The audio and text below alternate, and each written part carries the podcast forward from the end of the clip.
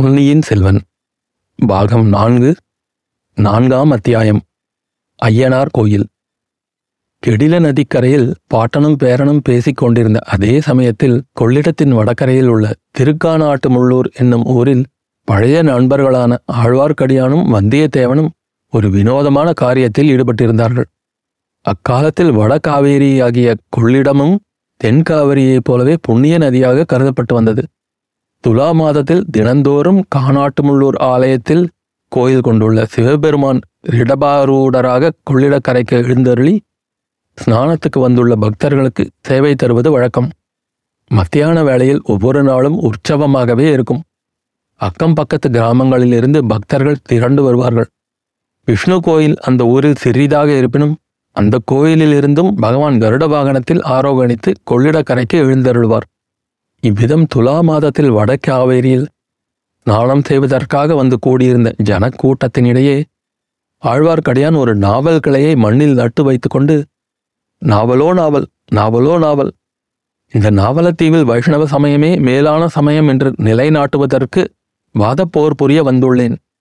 சைவர்கள், சாக்தர்கள், அத்வைதிகள், கபாலிகர்கள், காலாமுகர்கள், பௌத்தர்கள், சமணர்கள் யார் வேணுமானாலும் வாதப்போர் புரிய வரலாம். அவர்கள் வெற்றி பெற்றால் அவர்களை என் தோள் மீது தூக்கி வைத்து கொண்டு ஊரை சுற்றி வலம் வருவேன். அவர்கள் தோற்றால் இடுப்புத் துணியை தவிர மற்றதையெல்லாம் இங்கே கொடுத்துவிட்டு போக வேணும். நாவலோ நாவல் என்று கத்திக்கொண்டிருந்தான். அவனுக்கு முன்னால் ருத்ராட்ச மாலைகள், மகரகண்டிகள், கமண்டலங்கள், குண்டலங்கள், பட்டு பீதாம்பரங்கள், பொற்காசுகள் ஆகியவை குவிந்து கிடந்தன. இவற்றிலிருந்து வெகுநேரம் வாதமிட்டு பலரை வாதப்போரில் வென்றிருக்க வேண்டும் என்பது தெளிவாயிருந்தது. அவனுக்கு பக்கத்தில் கடம்ப மரம் ஒன்றில் சாய்ந்து கொண்டு வந்தியத்தேவன் கையில் உருவிய கத்தியுடன் நின்று கொண்டிருந்தான். இப்போது அவனுடைய அறையில் உடுத்திய ஒரு துணியும் கையில் ஒரு கத்தியும் மட்டும்தான் இருந்தன. அவனுடைய தோற்றத்திலிருந்து ஆழ்வார்க்கடியான் மீது பலாத்காரத்தை பிரயோகிக்க பார்த்தவர்களை அவன் கத்தியை வீசி பயமுறுத்தி அனுப்பியிருக்க வேண்டும் என்று தோன்றியது. அந்த சமயத்தில் கூட்டமாகவும் கோஷித்து கொண்டும் அந்த சைவர் கூட்டம் ஒன்றை பார்த்து அவன் கூறிய மொழிகளிலிருந்தும் அது வெளியாயிற்று. எச்சரிக்கை: நியாயமாக வாதப்போர் செய்வோர் செய்யலாம், அத்துமீறி இந்த வைஷ்ணவன் மீது யாராவது கையை வைத்தால் இந்த வாளுக்கு இரையாவார்கள் என்று கூறியதுடன் கத்தியையும் இருமுறை சுழற்றினான். கோபத்துடன் மந்த சைவர்கள் சாந்தமடைந்தார்கள். அவர்களில் ஒருவர், "ஓ வைஷ்ணவனே, ஏதோ நீ இன்றைக்கு வாதத்தில் ஜெயித்து விட்டதாக எண்ணி கர்வம் கொள்ளாதே. திருநாரையூருக்கு போ. அங்கே உன்னை வாதில் வென்று புறமிதுகிட்டு ஓடச் செய்யக்கூடிய நம்பியாண்டார் நம்பி இருக்கிறார்" என்றார். "உங்கள் திருநாரையூர் நம்பியை திருநாராயணபுரத்து அனந்தபட்டரிடம் வந்து வாதமிடச் சொல்லுங்கள். அங்கே நானும் ஒருவேளை இருந்தாலும் இருப்பேன்" என்று கூறினான் ஆழ்வார்க்கடியான்.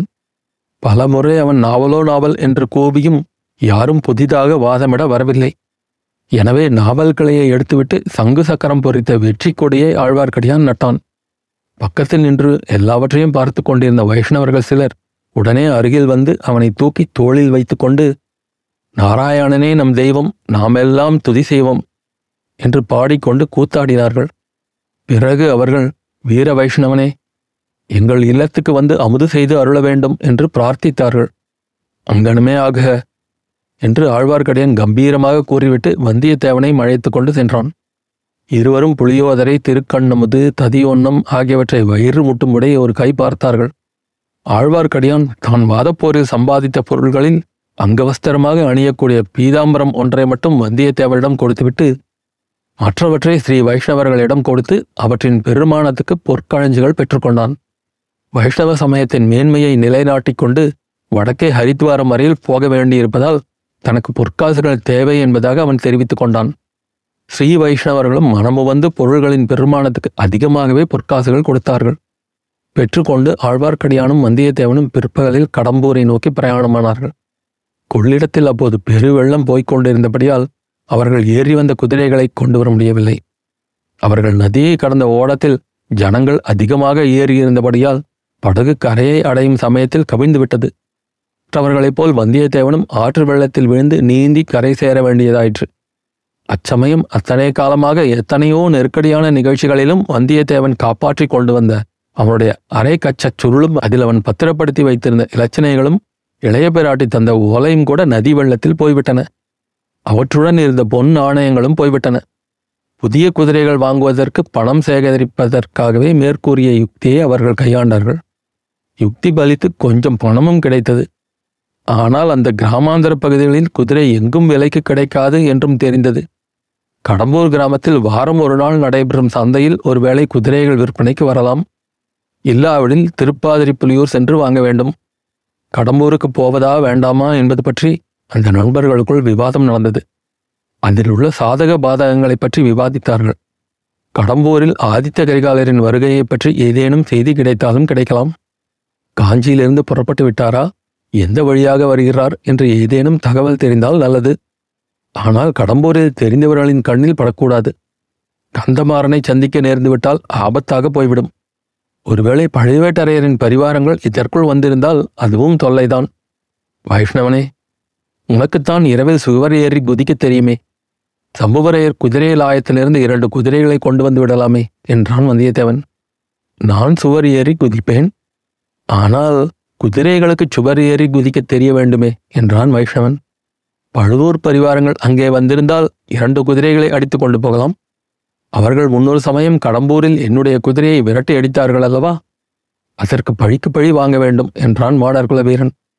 சில மாதங்களுக்கு முன்பு கடம்பூரில் அவர்கள் சந்தித்தது பற்றியும் அன்று இரவு நடந்த அபூர்வ சம்பவங்களை பற்றியும் வழிநெடுக பேசிக்கொண்டு வந்தார்கள். இருவரும் சூரியன் அஸ்தமிக்கும் சமயத்துக்கு கடம்பூரை அடைந்தார்கள். கடம்பூர் அவர்கள் எதிர்பார்த்தது போல் அமர்க்களப்பட்டு கொண்டுதான் இருந்தது. அரண்மனையும் கோட்டை வாசலும் கொடிகளாலும் தோரணங்களாலும் பொங்கல் மாலைகளாலும் அலங்கரிக்கப்பட்டு விளங்கின. கோட்டை வாசலிலும் சரி, மதில் சுவரை சுற்றியும் சரி, உன்னை விட காவல் பலமாக இருந்தது. பட்டத்து இளவரசர் ஆதித்த கரிகாலர் வருகிறார் என்றால் கேட்க வேண்டுமா? அதே சமயத்தில் தனாதிகாரி பெரிய பழுவேட்டரையரும் ராணியுடன் வரப்போகிறார். 2 பேருடைய பரிவாரங்களும் வருவார்கள். சில நாளைக்கு ஊர் தடபுடல் பட்டு கொண்டுதான் இருக்கும். இதையெல்லாம் பற்றி கடம்பூர் கடை தெருவில் ஜனங்கள் பேசிக்கொண்டிருந்ததை இரு நண்பர்களும் கேட்டார்கள். ஜனங்கள் பேச்சிலிருந்து இரு சாராரும் இன்னும் வந்து சேரவில்லை என்று தெரிந்தது.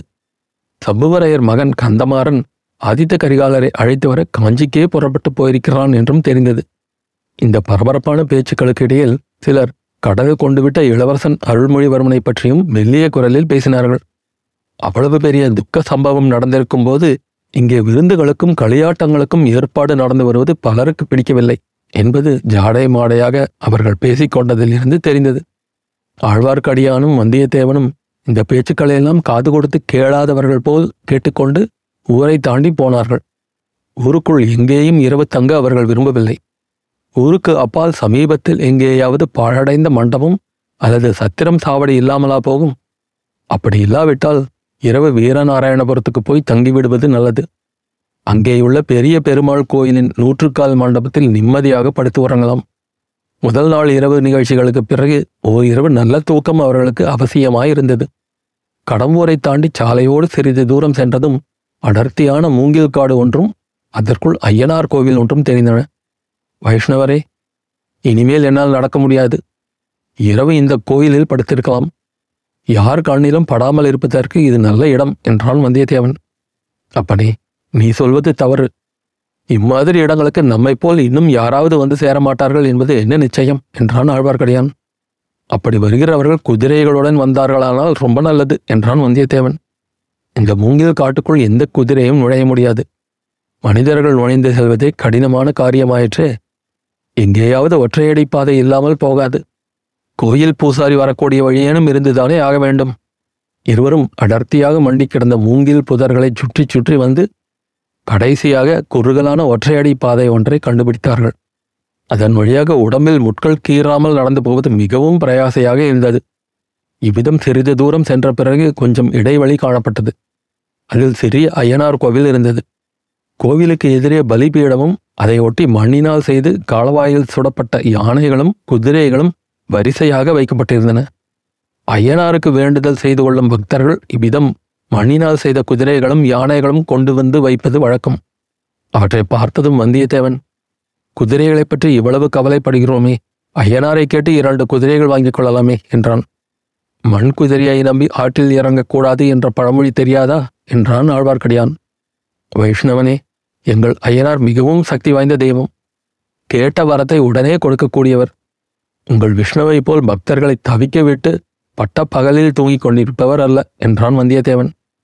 அப்படியானால் இந்த மண் குதிரைகளுக்கு உயிர் கொடுத்தாலும் கொடுப்பார் என்று சொல்லு. ரொம்ப நல்லதாய் போயிற்று, பணம் மிச்சம். உண்மையான பக்தி இருந்தால் மண் குதிரைகளும் உயிர் பெறும்.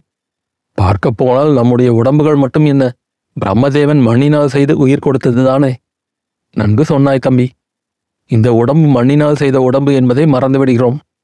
அதை அடிக்கடி ஞாபகப்படுத்திக் கொள்வதற்காகத்தான் திருமண்ணை குழைத்து நெற்றியிலும் உடம்பிலும் இட்டுக்கொள்ளும்படி வைஷ்ணவ ஆச்சாரிய புருஷர்கள் கட்டளையிட்டிருக்கிறார்கள்.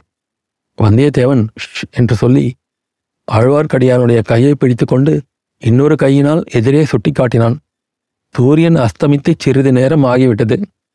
நாலாபுறமும் இருண்ட மூங்கில் தோப்புக்குள் தூழ்ந்திருந்த அச்சிறிய இடைவெளியில் மிக மங்கலாக தெரிந்த வெளிச்சத்தில் ஐயனாருடைய வாகனங்கள் உயிர் பெற்று அசைவதாக தோன்றின. ஒரு யானையும் ஒரு குதிரையும் இடம்பெயர்ந்து நகர்ந்தன. கண்ணால் கண்ட இந்த அற்புதத்தை நம்புவதா இல்லையா என்று தெரியாமல் வந்தியத்தேவன் சிறிது நேரம் திகைத்து நின்றான். ஆனாலும் ஐயனாருடைய அற்புத சக்தியை ஆழ்வார்க்கடியானுக்கு உடனே உணர்த்திவிடக்கூடிய சந்தர்ப்பத்தை இழக்கவும் அவனுக்கு மனம் இல்லை.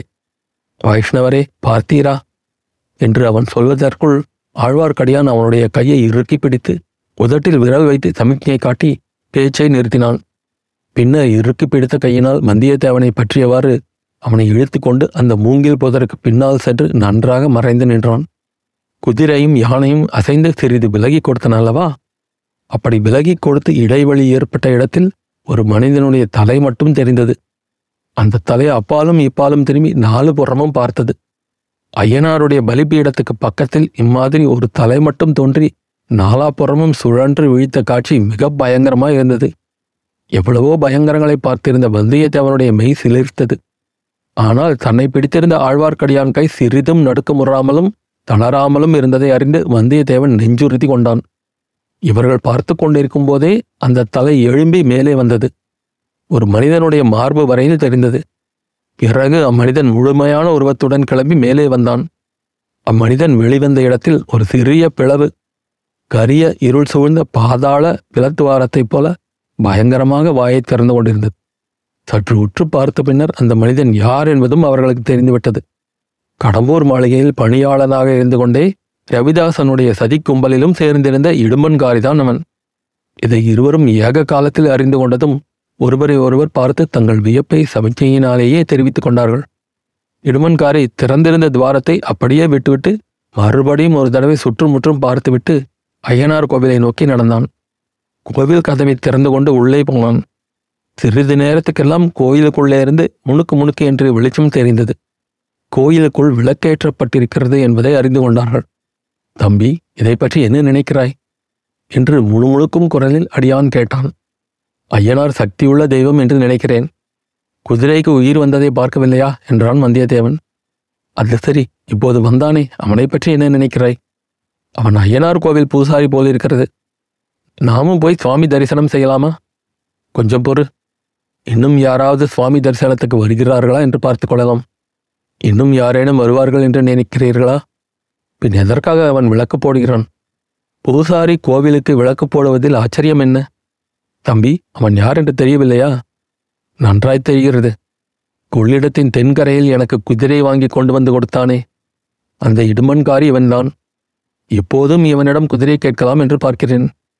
நல்ல யோசனை செய்தாய். உமக்கு பிடிக்கவில்லையா? இடுமன்காரி உனக்கு குதிரையை வாங்கி கொடுத்தவன் மட்டுமல்ல, ரவிதாசன் கூட்டத்தைச் சேர்ந்தவன். அப்படியானால் இன்னொரு நல்ல யோசனை தோன்றுகிறது. என்ன என்ன? இடுமன்காரி ஐயனார் கைங்கரியத்தில் ஈடுபட்டிருக்கும் போது அவன் எங்கிருந்து வந்து முளைத்தான் என்பதை பார்த்து தெரிந்து கொண்டு வரலாம் என்று எண்ணுகிறேன். அது எப்படி முடியும்? அவன் வெளியே வந்த துவாரத்தில் நான் உள்ளே போக முடியாதா? முடியலாம். ஆனால் அதில் உள்ள அபாயங்கள். அபாயம் இல்லாத காரியம் எது? அப்புறம் உன் இஷ்டம். வைஷ்ணவரே, நீங்கள் இங்கே இருந்து என்ன நடக்கிறது என்று பார்த்து கொண்டிருங்கள். அதற்கென்ன கஷ்டம்? நான் இருந்து பார்த்து கொண்டிருக்கிறேன். சுரங்க வழி எங்கே போகும் என்று உனக்கு ஏதாவது தோன்றுகிறதா? தோன்றுகிறது சுவாமி, தோன்றுகிறது. அது சரிதானா என்று தெரிந்து கொள்ள விரும்புகிறேன். அதை நீ எதற்காக தெரிந்து கொள்ள வேணும்? ஏதேனும் ஒரு சமயத்தில் உபயோகப்படலாம். யார் கண்டது? அச்சமயம் சற்று தூரத்தில் வேறு பேச்சு குரல்கள் கேட்டன. தாமதிப்பதற்கு நேரமில்லை வைஷ்ணவரே. நான் திரும்பி வருகிற வரையில் இங்கேயே இருப்பீரல்லவா? அல்லது சுக்ரீவன் மாலிக்கு செய்தது போல் செய்து விடுவீரா? உயிருள்ள வரையில் இங்கேயே இருக்கிறேன். ஆனால் நீ திரும்பி வருவது என்ன நிச்சயம்? உயிர் இருந்தால் நானும் திரும்பி வருவேன். இவ்விதம் சொல்லிக்கொண்டே வந்தியத்தேவன் நாலே பாய்ச்சலில் துவாரம் தெரிந்த இடத்தை நோக்கி ஓடினான். அதற்குள் இறங்கினான். மறுகணமே அந்த இருண்ட பள்ளத்தில் மறைந்தான். பிளத்துவாரம் அவனை அப்படியே விழுங்கிவிட்டதாக தோன்றியது. கோயிலுக்குள் சென்றிருந்த இடுமன்காரி வெளியே வந்து சுற்றுமுற்றும் பார்த்தான். திறந்திருந்த துவாரம் கண்ணில் பட்டது. உடனே அவ்விடம் சென்று பலிபீடத்துக்கு பக்கத்தில் நாட்டப்பட்டிருந்த சூலாயுதத்தை சுழற்றி திரியினான். இடம்பெயர்ந்து அகன்றிருந்த யானையும் குதிரையும் மறுபடியும் நெருங்கி வந்தன. துவாரம் அடைப்பட்டு இருந்த இடம் தெரியாமல் மறைந்துவிட்டது. இந்த காரியத்தை செய்துவிட்டு இடுமன்காரி மறுபடியும் வாசற்படியண்டை வந்தான். அதே சமயத்தில் ரவிதாசன், சோமன், சாம்பவன் முதலியவர்களும் வேறு திசையிலிருந்து வந்து சேர்ந்தார்கள். ஆழ்வார்க்கடியான் மூங்கில் காட்டுக்கு பின்னால் இன்னும் நன்றாக மறைந்து கொண்டான். கோவில் வாசற்படி மேல் ரவிதாசன் உட்கார்ந்து கொண்டான். மற்றவர்கள் அவன் எதிரே தரையில் அமர்ந்தார்கள். தோழர்களே, நாம் கை கொண்ட விரதம் நிறைவேறும் சமயம் நெருங்கிவிட்டது என்றான் ரவிதாசன். இவ்வாறு தான் 6 மாதமாக நெருங்கிவிட்டது என்று சொல்லிக் கொண்டிருக்கிறோம் என்றான் ஒருவன். ஆம், அதில் தவறு ஒன்றுமில்லை. 6 மாதமாகவே அந்த நாள் நெருங்கி வந்து கொண்டிருந்தது. விரல் விட்டு எண்ணக்கூடிய நாள் கணக்கில் நெருங்கிவிட்டது. ஆதித்த கரிகாலன் காஞ்சியை விட்டு கிளம்பிவிட்டான் என்ற செய்தி வந்திருக்கிறது. திருக்கோவலூர் கிழவன் அவனை தடுத்து நிறுத்தச் செய்த பிரயத்தனம் பலிக்கவில்லையாம். வழியில் வேறு யாராவது தடுத்து நிறுத்த மாட்டார்கள் என்பது என்ன நிச்சயம்? ஆதித்த கரிகாலன் முன்வைத்த காலை பின் வைக்கிறவன் அல்ல. இனி யார் தடுத்தாலும் கேட்க மாட்டான். அவனுடைய சகோதரி சொல்லி அனுப்பிய செய்தி போய் சேர்ந்தால் அது எப்படி போய் சேர முடியும்? செய்து கொண்டு போன வாலிபனைத்தான் காட்டில் கட்டி போட்டு விட்டு வந்தோமே. அழகுதான். அவனை இன்று காலையில் கொள்ளிடத்தின் வடகரையிலே பார்த்தேன். அவனோடு நமது இன்னொரு பகைவனும் சேர்ந்திருக்கிறான். அது யார்? போலி வைஷ்ணவ வேஷதாரி. அப்படியானால் நாம் ஜாக்கிரதையாக இருக்க வேண்டியதுதான். அவர்கள் ஆதித்த கரிகாலனை சந்திக்காமல் தடுக்க பார்க்க வேண்டும். தும்பை விட்டு வாளை பிடிக்கிற கதையாக இருக்கிறது. கையில் அகப்பட்டவனை அங்கே ஒரு வழியாக தீர்த்திருக்கலாம். ராணி எதற்காக அவனை உயிருடன் விடச் சொன்னாள் என்று தெரியவில்லை. தோழர்களே, எனக்கும் அது புரியாமல் தான் இருந்தது. அப்புறம் தெரிந்து கொண்டேன்.